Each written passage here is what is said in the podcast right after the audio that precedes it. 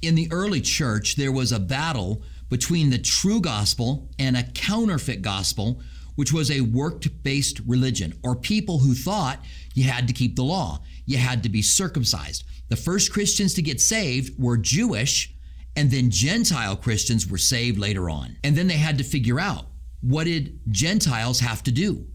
Did they have to become Jewish? Did they have to get circumcised? Did they have to keep the food laws? So this was a conflict in the early church for a long time. You would think all of these years later that the battle wouldn't be going on, but there are still people today who want to add works to faith. We know that the Bible says we're saved by grace through faith. We know that, not of works, lest anyone should boast. And being saved by faith takes away boasting. How can I brag that I'm saved by the grace of God? I'm so good that God saved me, or it just doesn't work. But you can always brag about I was baptized and therefore I'm saved. I spoke in tongues and I got saved. I found the right religion. I went to the right place and therefore I got saved. And so the battle still rages for works based religion. Today, we want to look at this argument from the book of Galatians. If you stay to the end of the video, we'll give you a resource for more thorough study. So let's take a look at seven arguments that come from the book of Galatians against work based religions. The first one is that the gospel of Christ had been perverted.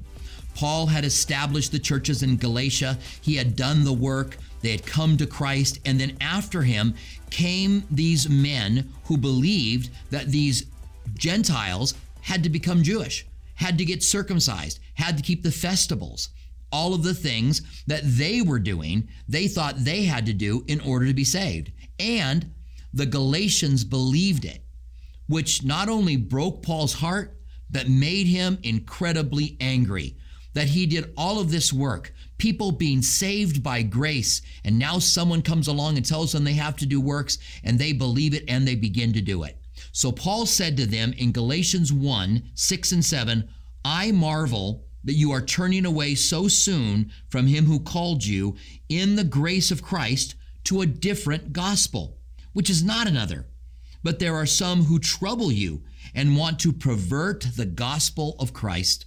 The gospel of Christ had been perverted. That happens today when anyone adds to Jesus. They add anything to salvation and it perverts the gospel of Christ. The second thing we find in Galatians is that the book declares the pure gospel it tells us what the pure gospel is. Listen to Galatians 2:16. Knowing that a man is not justified by the works of the law, but by faith in Jesus Christ. Even we have believed in Christ Jesus. Now the reason Paul said even we have believed in that is because Paul's a Pharisee. Paul as a young man was in some kind of a leadership role in Jerusalem. He was at Stephen's stoning, the first martyr at the church, and they threw the coats at his feet. And so Paul says, hey, with all of his religious background, Paul says, even we have believed in Christ Jesus. He goes on to say, that we might be justified by faith in Christ and not by the works of the law. For by the works of the law, no flesh shall be justified. That's a really important point. The law could not justify you. The law could show you that you sinned. The sacrifices pointed to Christ, but you could not be justified by the law. It just can't do it. The third thing that we find in the book of Galatians is in chapter 3, the first three verses, where Paul tells them that they have been bewitched, literally that they are they were under some kind of a spell. And here you can tell that Paul is upset. He wrote the book of Romans and he was angry when he wrote it. And he says this to them. O foolish Galatians, who has bewitched you that you should not obey the truth? Before whose eyes Jesus Christ was clearly portrayed among you as crucified. This only I want to learn from you. Did you receive the Spirit by the works of the law or by the hearing of faith? Or are you so foolish, having begun in the Spirit, are you now being made perfect by the flesh?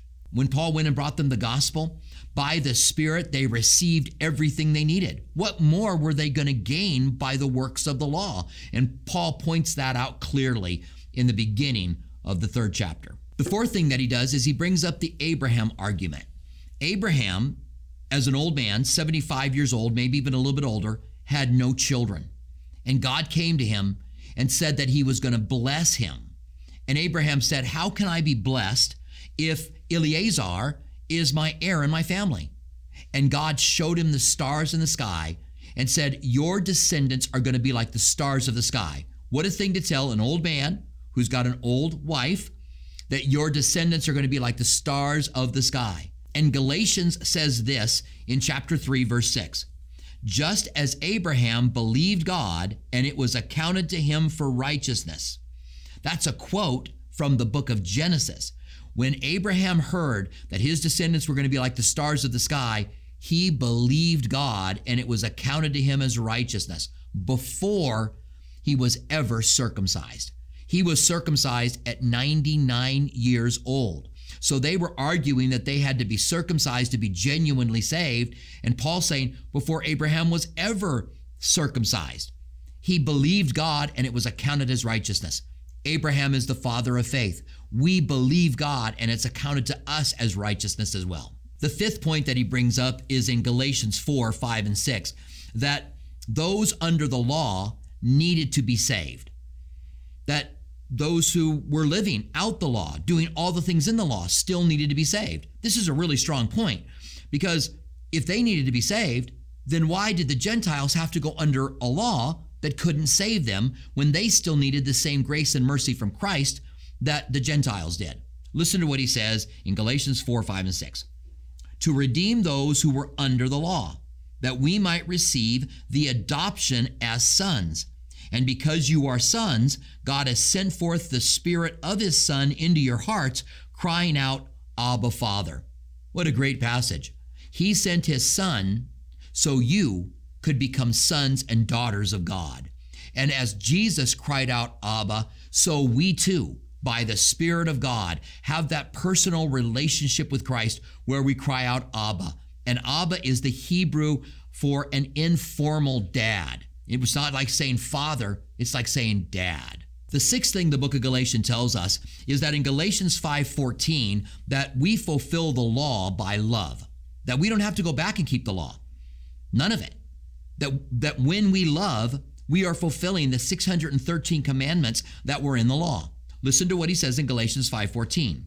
For all the law is fulfilled in one word, even this, you love your neighbor as yourself. There it is all of the law is fulfilled when we walk in love.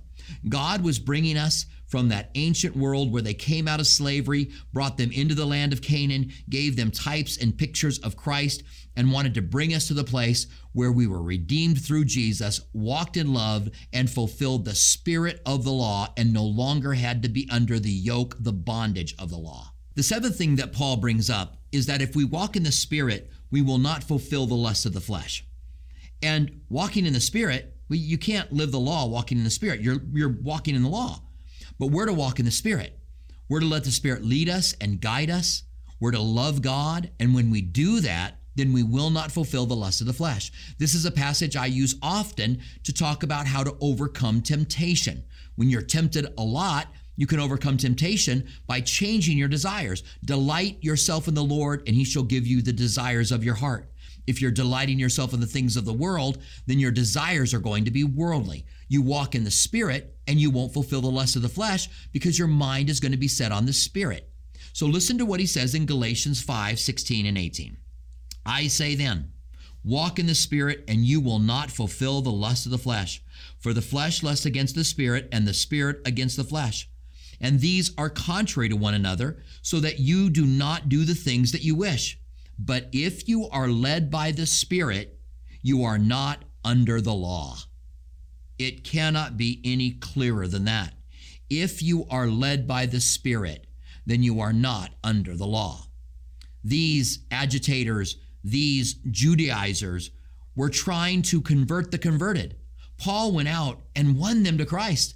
They didn't go out and try to win anyone to Christ.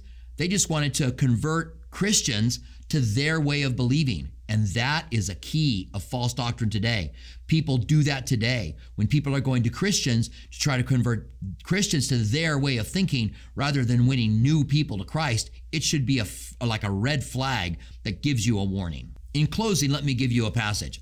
And this passage is so powerful to tell us that we don't have to keep the law or any kind of works based religion. Listen to what it says in Galatians 3 24 and 25. Therefore, the law was our tutor to bring us to Christ. The word tutor there literally could be babysitter, guardian. The law was like a babysitter to bring us to Christ. And then it goes on to say that we might be justified by faith, but after faith has come, we are no longer under the tutor. Did you get it? The law is our tutor to bring us to Christ, but once we have had faith in Christ, we are no longer under the tutor. We are no longer under the law. Any argument that anybody brings to try to lay a yoke on you that you have to keep the Sabbath or you have to keep the festivals or you got to keep the new moons. Uh, Colossians 2:16 tells us, "Don't let anybody judge you concerning these things, because they are shadows of things to come." They weren't the essence they were a shadow of what Christ ended up fulfilling. The reason we don't have to keep the law is because Jesus fulfilled it. Jesus said, Not one jot or tittle of the law will pass away until it is fulfilled. Jesus became our high priest, so we don't have a high priest today. Jesus became our Passover lamb, so we don't have Passover lambs today. He became our sacrifice. We don't give sacrifices today. He became our Sabbath, Hebrews chapter 4, so we don't keep the Sabbath today. He is the fulfillment of all of those things. And that's why we are we have been set free. We have liberty. Another, by the way, theme you find in the book of Galatians is the theme of liberty. Only don't let your liberty be an occasion to sin. I hope this has been helpful, and we have a video here that you can watch that goes more thoroughly into this. God bless you guys. We'll see you next time on Hot Topics.